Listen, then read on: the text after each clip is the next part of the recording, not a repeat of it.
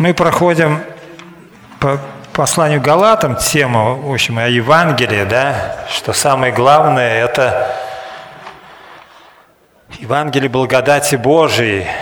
И это Евангелие, оно, сегодня уже говорили, это Новый Завет,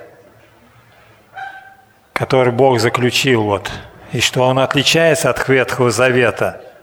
Это настолько драгоценное Евангелие – настолько драгоценный этот Новый Завет, что вот даже ангелы желали бы понять его, желали бы быть участниками, но им это не дано. Хотя, действительно, когда человек не сознает вполне, что он является членом церкви, что он ему славное будущее, что церковь предназначена для престола, то он действительно может завидовать ангелам, потому что ангел, как в последнее время написано, превосходит нас силой, крепостью, да, мудростью превосходит. Но благодаря вот жертве Иисуса Христа, благодаря Новому Завету, у нас более славная участь в вечности. Мы говорили, что Евангелие это родилось в сердце Божьем, что оно пришло с небес, что ангел, это Евангелие сам Иисус, Сын Божий, проповедовал, что его проповедовали апостолы, которые избраны, да, не человеками, не через человека, а самим Богом избраны. Он, мы знаем, кого хотел, сам избрал 12 апостолов. Апостол язычников избрал тоже, опять сам же. Иисус Христос на пути в Дамаск его остановил. Савол, гонитель церкви, сделал из него апостола Павла. И когда вот в Галаты пришли иудаисты, то они стали смущать церковь в Галатах, которые не были укоренены и утверждены в Евангелии, в Новом Завете. Да? Они приняли, конечно, с верою, и через оставление веры они имели чудеса и знамения. Все они имели, да? Но их смутили, что вот не спасетесь, если не будете обрезываться – если не будете исполнять закон, да, и они, будучи неукорененными, это приняли. Но апостол Павел, который не через человеков и не от человеков постиг это Евангелие благодати Божией, в котором он утвержден был, то он противостал этой ереси иудаистов и вот так, такое Иван, ну, послание вот Галатам написал. И вот мы сегодня будем рассматривать тему сердца христианства, да? Вот. У нас, конечно, картинки нет, но вы представляете, все биологии изучали, да, что вот у нас в нашем теле два круга кровообращения и сердце, ну, механический насос, да, который гоняет кровь по телу, вот малый и большой круг. Сперва, значит, он из правого предсердия выталкивает кровь, ее по малому кругу в легкие загоняет кровь, да? И там она обогащается кислородом, а потом уже по большому кругу, то есть от, там, да, от макушки до пяток, да, можно сказать, по всему телу проталкивает, и кислород несет жизнь Потому что вот, ну, мы знаем эти кровяные тельца красные, они вот кровь, кислород берут как раз гемоглобин, самое, как говорится, питание, и несут в каждую клеточку, да, в каждый орган тем более. И оправдание верою, которое суть Евангелия, сравнится вот с кислородом, да, который вот кровь несет, вот кислород оправдания это – и вот об оправдании сегодня тема такая будет, да, вот шесть влияний оправдания. То есть, если мы оправдываемся, то какое вот эти влияния, да? Первое, что всякое преимущество плоти упразднено им.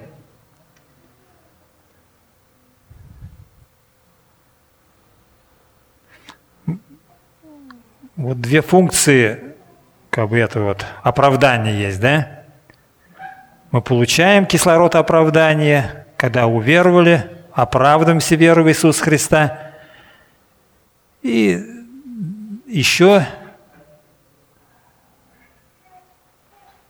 далее, когда живя вот по Евангелию, мы тоже нуждаемся в этом же кислороде оправдания.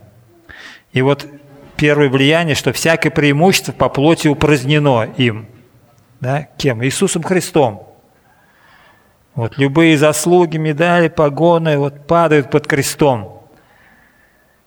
Вот читал я книгу там Серафима Саровского, да, об исполнении духом, и там пример приводится, что, ну, когда уже он стал известным, там к нему посещали очень много его. И вот это уже как раз после войны 1812 года один генерал, вот молодой генерал зашел к нему, к Серафиму Саровскому, да, и вышел от него ну, заплаканный вот с фуражкой, да, и в ней медали. То есть, когда он беседовал, Серафим Саровский, значит, его, ну, обличал там, откровения какие получал, все. И у него сами собой медали эти, кресты упали. И он их, ну, его утешал, собрал фуражку ему, он вышел это. Действительно, вот под крестом, ну, буквально, как говорится, даже падают эти медали заслуги, да. Но, и вот Павел говорит, я ничем не желаю хвалиться, как только крестом Господа Иисуса Христа. Чем мы хвалимся? Хвалимся ли мы только крестом Иисуса или есть в нас вот своими заслугами хвалимся, да? Есть ли что-то, что, чем вы лучше других? Это ну, свойственно плоскому человеку. Послание Коринфянам, знаете, да, что они там вот хвалились по плоти. Я Павлов, я Полосов, там, да, я Петров, а другой, а я Христов, а все по плоти отхвалились они. Но эти все заслуги, они вот, ну, ничто, потому что все это преимущество плоти Христос упразднил на кресте. Второе, значит, мера греха наша всегда одинакова у всех. Полная испорченность человеческого сердца – вот. О полной испорченности человеческого сердца, ну, даже в Ветхом Завете уже, да, Иеремия говорит, что более всего и крайне испорченного сердца человека. Кто узнает эти помышления его? Полная испорченность. И апостол Павел вот в послании к римлянам в третьей главе, он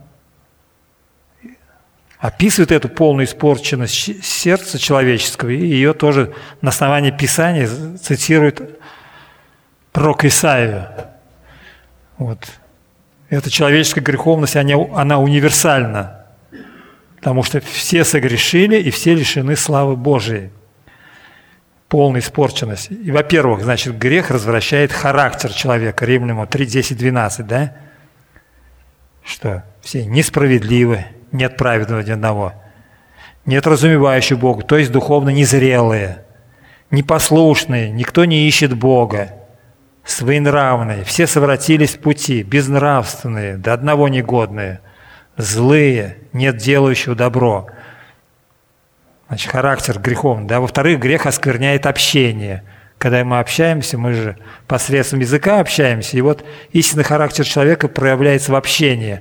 И тут, опять же, вот Говорит, какой же у нас язык, да, которым мы общаемся, в общем, даже вот рот, гортань, говорит, да, открытый гроб. Ну, мы, наверное, встречались такие, да, которые, ну, можно сказать, и аромат мы даже ощущаем это. То есть, когда там и курят, да, и пьют, там смрад идет из этого. Ну, а здесь имеется в виду, конечно, духовный, то есть открыл уста, я вот одного встретил, с ним раньше работал тут, говорю, да, вот тут собрание это вот, какой Бог и ругаться, ой, думаю, написано там, не обличай кощунника, на живет бесплатно. Я же даже не то, что там обличал или что, просто пригласил собрать, да, какой Бог, он ругаться стал, думаю. Ну, ну Христос молился, что, отче, прости, не знает, что делают. Когда Бога ругают, и вот гортань открытый гроб, языком своим обманывают, яд аспидов на губах их, уста их полны злословия и горечи. Третий грех портит поведение, то есть уже видимо, наглядно дела. Грех полностью испортил человеческое, да? Характер, общение, значит, уста и поведение. Вот ноги их быстры на пролитии крови, разрушение пагубы на путях их. Они не знают пути мира, нет суда на стезях их, пути их искривлены. И Павел выносит приговор, да? Весь мир становится виновен перед Богом. И церковь должна отстаивать учение истины, проповедуя учение о человеческой греховности. Не так, как современные, например, психологи, они, конечно, ну, человечество больное, как бы болезнью, оправдывают, опять же, вину что-то в предках, в обстоятельствах, но Слово Божье говорит, что природа человека греховна, он сам виновен, так как она ну, передалась от Адама. И к этому первородному греху люди еще и произвольные грехи добавляют свои. Как только отличает право от левой руки, он уже ответственен за свое поведение, да, греховное. Мы должны отставить, потому что либеральные богословия там или неверующие, они ну, как стараются оправдать, извинять, вот, да, когда говорят о всеобщей греховности, да, да, соглашаются. А когда конкретно касается, ну, я-то вроде ничего, я это лучше, чем другие. Оправдание – это полное снятие всех обвинений, всякого осуждения. То есть с юридической точки зрения, да, оправдание. Оправдание, оно бесконечно больше помилования. Вот к 70-летию Путин, да, там, помилование, ну, для тех, которые там небольшие преступления, кому мало осталось там. Я вот на пятерку хожу, там затяжки преступлений, хоть и первый срок, там никого это не коснулось там. Даже кому-то, может, немножко осталось досидеть. Нет. И вот оправдание – это полное снятие всех обвинений, это не помилование. Чем оно отличается, да? Помиловали, но он как был преступление, да?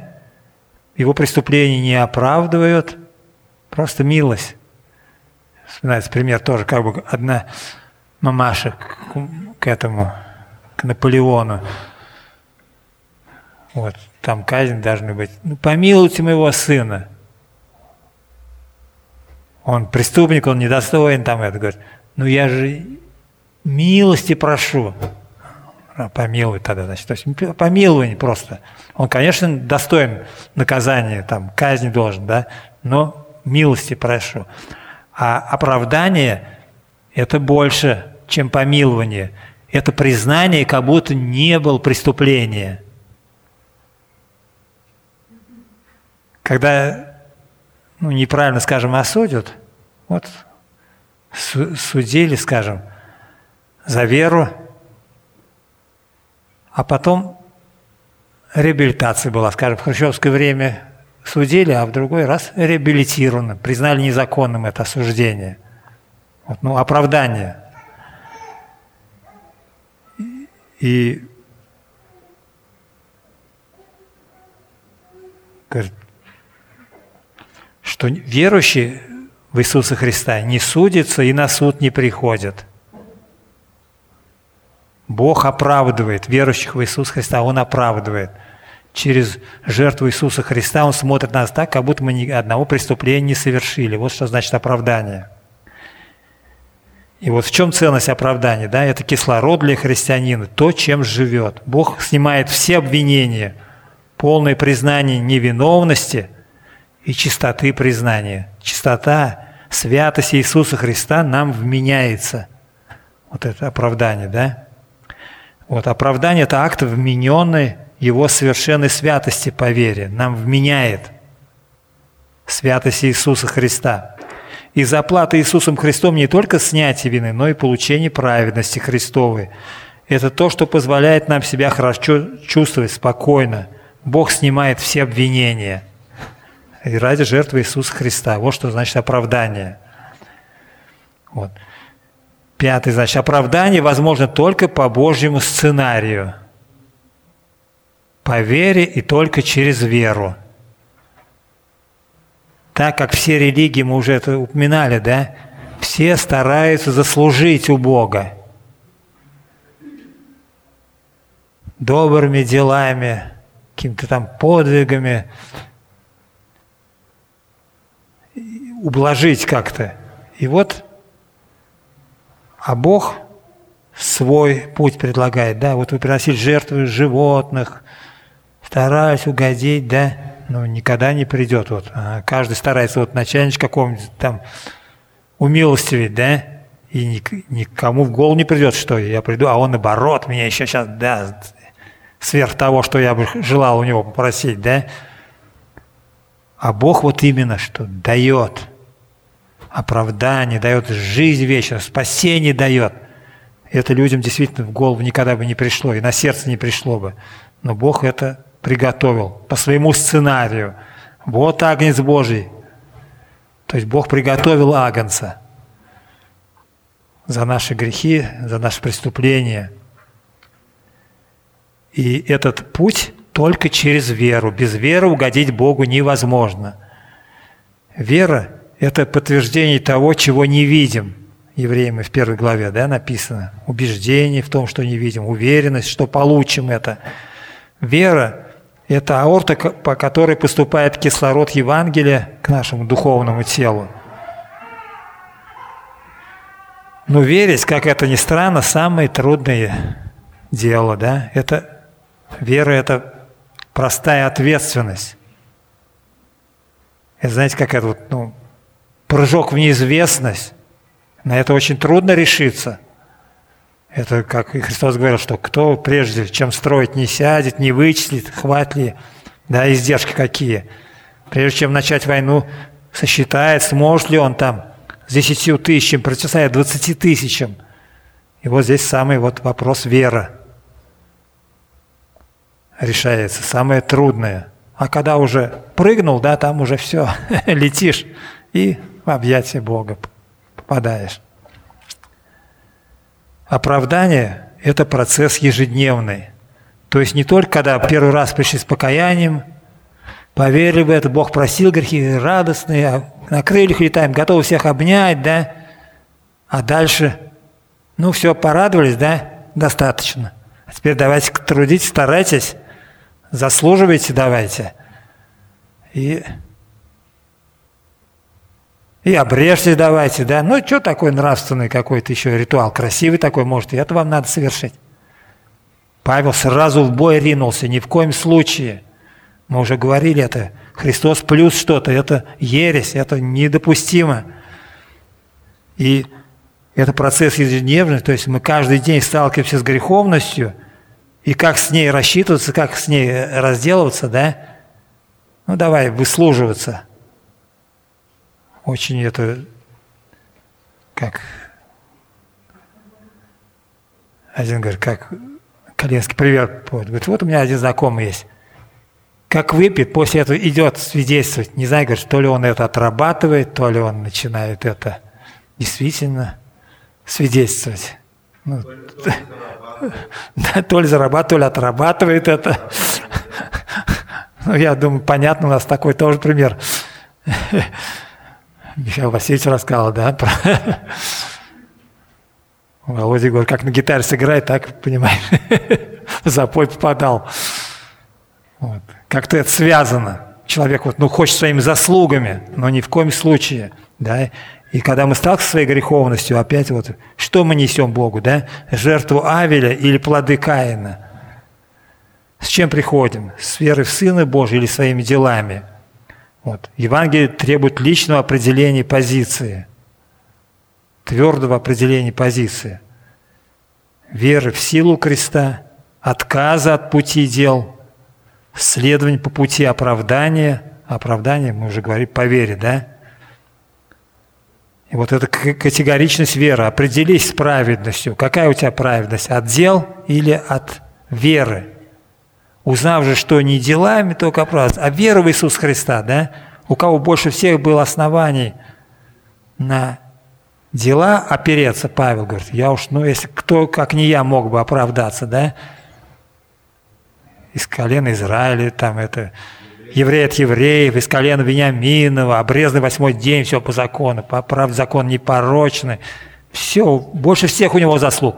Но узнав, что есть путь а верою оправдаться – и что это совершенное оправдание, да, что Бог через кровь Христа видеть нас белоснежными, святыми, непорочными, отказался от всех этих преимуществ, за сорт почитает. А у нас нет никаких заслуг, и мы стараемся своими делами чем-то вот, ну, заслужить, отработать как-то. И это надо вот, ну, каждый день с этим вот определяться, да, с праведностью. На какую праведность надеешься ты? Вот несостоятельность сделал, мы должны всегда признать. Некоторые говорят, да, ну вот неверующий начинаешь. Нет, я сам. Как это так? А зачем он страдал? Я, я не посылал его страдать. Вот, ну, такой гордый, да? И гордое благородство – это самоубийство. Величайший обман сатаны. Потому что мы не сможем. Это такое дорогое спасение, что во всей вселенной нет такой цены, платы – если можно было бы, ну как бы материально, да, золото бы, всей земли там, мало, давай всей вселенной там, это все равно мало. А жизнь Сына Божий – это величайшая цена заплачена. И Богу необходимо только смирение. Ну, давай я буду тихо верить, как вот в это советское время. Что ты вот, ну, говоришь там это про Христа, все это, да, разговор о христиане ну, создают неловкие паузы в обществе, да. Давай ты тихо верь вот в душе там, да, вот. А тихая вера, говорит, такая тихая, которую даже, говорит, Бог не видит. Вот настолько тихо, говорит. Ну как дела? О, нормально. Десять лет в фирме работы, никто даже не знает, что я верующий. Вот. Что делать после согрешения? Пастор приходит молодой и говорит, Ой, всю ночь, говорит, проиграл вот в игры. Что мне делать? Как быть? Хочешь, вот иди, говорит, 6 часов играл, ты теперь иди вот 6 часов Библию читай. Ну, говорит, он бы с удовольствием бы это, говорит, ну, отработал, да? Ну, Потом, когда все говорят, я понимаю, говорят, только благодать, только упование на крест, сокрушенное сердце, то есть, опять же, кислород оправдания. Из Евангелия только можно этот получить, да, Евангелие – это кислород оправдания. Планка святости недостижима своими усилиями, очень высокая. А законники – они вот, ну, свои какие-то правила выдумывают еще, прибавить что-то. Конечно, такой пример приводит, говорит, был молодой человек один такой, тоже обратился, да горячий такой, не очень образован, видимо, говорит, такой лозунг придумал. Трудиться, молиться, и всего можно добиться. Все на отца. Молиться, трудиться, всего можно добиться. Это лозунг законников, это упование, опять же, на плоть. Вот, оправдание дает принятие святость. Только оправдание дает это. Вот, сколько нужно читать Библию и молиться, чтобы угодить Богу? Да? Сколько нужно сделать, чтобы впечатлить Бога? Бог избрал путь Авеля, да? Смирение, какой указал, что вот кровную жертву, да? Авель верою принес жертвы лучше, нежели Каин, потому что он поверил Богу, что да, родители ему сказали, откуда кожная одежда, он им, родители рассказали, Авель поверил, а Каин не поверил, значит, он с плодами пришел от земли, да, дел рук своих, отдел плоти. И вот только вера, эксклюзивность оправдания, что только по вере. Окончательно и полностью мы святы и приняты. Да? Святы ли вы так, как свят пастор? А кто из вас свят, как пастор наш? Ну-ка, поднимите руку. А как апостол Павел? Вообще уже, да? Да. А мы святы и приняты, как Иисус Христос. В Божьих глазах. Не в наш, конечно, но мы смиренно, конечно, мы это не, это еще мы не сознали в полной мере, да, но Слово Божье, вот, Оно же об этом говорит, что мы в Божьих глазах приняты как Иисус Христос. Иисус Христос – это эпицентр Божьей любви, да? Вот Сын мой возлюбленный, в котором мое благоволение, к которому мое благоволение, да, которого я люблю больше всего. Бог его любит больше всего. А мы приняты в нем. В общем, мне он так вот, например, как бы во Христе иллюстрировал, да? Говорит, вот листочек, это мы, например. Христос – это, да, Евангелие. Вот подарок Христа. Прими Христа. Принял Христа, и ты тоже во Христе. Не там за дела или заслуги, да, хотя тут может быть это, да? Грехов, как песку у морей.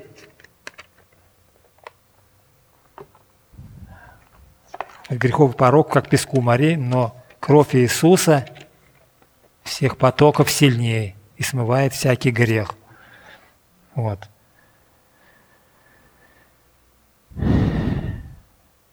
Закончество – это измена Богу, отвержение полноты жертвы Сына. То есть, когда вот, ну, закончество, да, это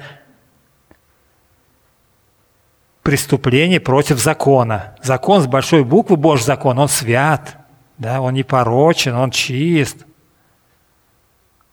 А когда мы стараемся, ну, думаю, исполнить закон, мы не сможем его, потому что нарушивший в одном, нарушил во всем. Достаточно одну заповедь нарушить, ты уже все, преступник закона. Закон-то благ, но мы проданы греху. Поэтому Христос конец закона, и мы во Христе, а не в законе. И вот закончится, значит, это плюс ко Христу хотят что-то прибавить. Ни в коем случае. Чем я живу? Кто в кресле? Ну, имеется в виду трон в сердце, да, у нас. Кто там в кресле? Я или Бог? Это вот четыре духовных закона, видели, да, там иллюстрация. Ага. Креслица там сердце нарисован, да? Или крестик там, то есть Иисус Христос на троне, или я на троне. И вот изменяется не только природа, да, но и власть, и мотивы, все меняется, когда мы принимаем Христа. Все хорошее от Него, все богатство жизни в самом Христе. И вот мы должны ежедневно себя проверять, чем мы живем, чем мы хвалимся. И вот как это он, Калинский любит такой, говорит, контрольный выстрел, то есть самый, да, все, последний контрольный выстрел – Павел говорит, не отвергаю благодати Божией. Он не отверг благодать Божию, он принял ее наоборот. Хотя у него как бы все основания надеяться на плоть был, да, нам тем более нечем хвалиться. Вот. Не отвергаю благодати Божией.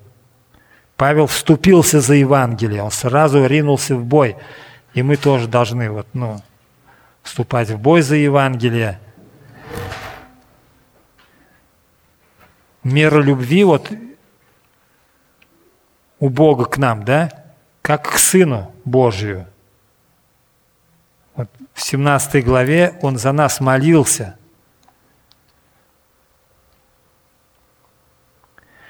«Я в них, и ты во мне, да будут совершены воедино. И да познает мир, что ты послал меня и возлюбил их, как возлюбил меня». Представляете, Бог любит меня, Бог любит всех нас так же, как своего Сына любит – единородного. И вот. А возврат к системе заслуг – это преступление. Закончится преступление против закона. Оправдание – это духовный кислород.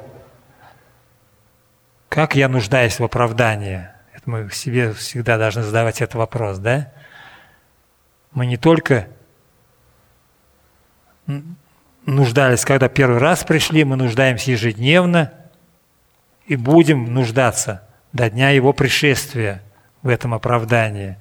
И должны ну, без гордости, смирения принимать это оправдание. Потому что другого пути нет. Это Божий путь. Остальное это человеческое, это неугодно Богу. И вот Бог это хочет. Евангелие категорично, мы говорили. Только Он дает нам принятие. У креста мы учимся любить. Он дал нам свободу Мы уже говорили, что Евангелие – это хартия свободы. И Он решил жить в нас.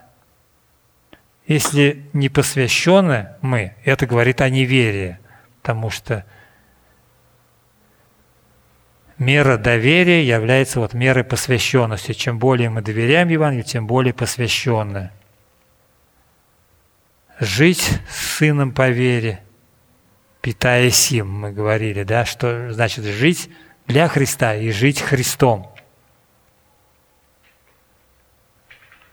Жить для Христа это можно, ну, как бы сказать, делать, трудиться, что для Христа, но не жить самим Христом. А жить самим Христом – это питаться им, как хлебом небесным, это пить, как из источника. И как мы это понимаем?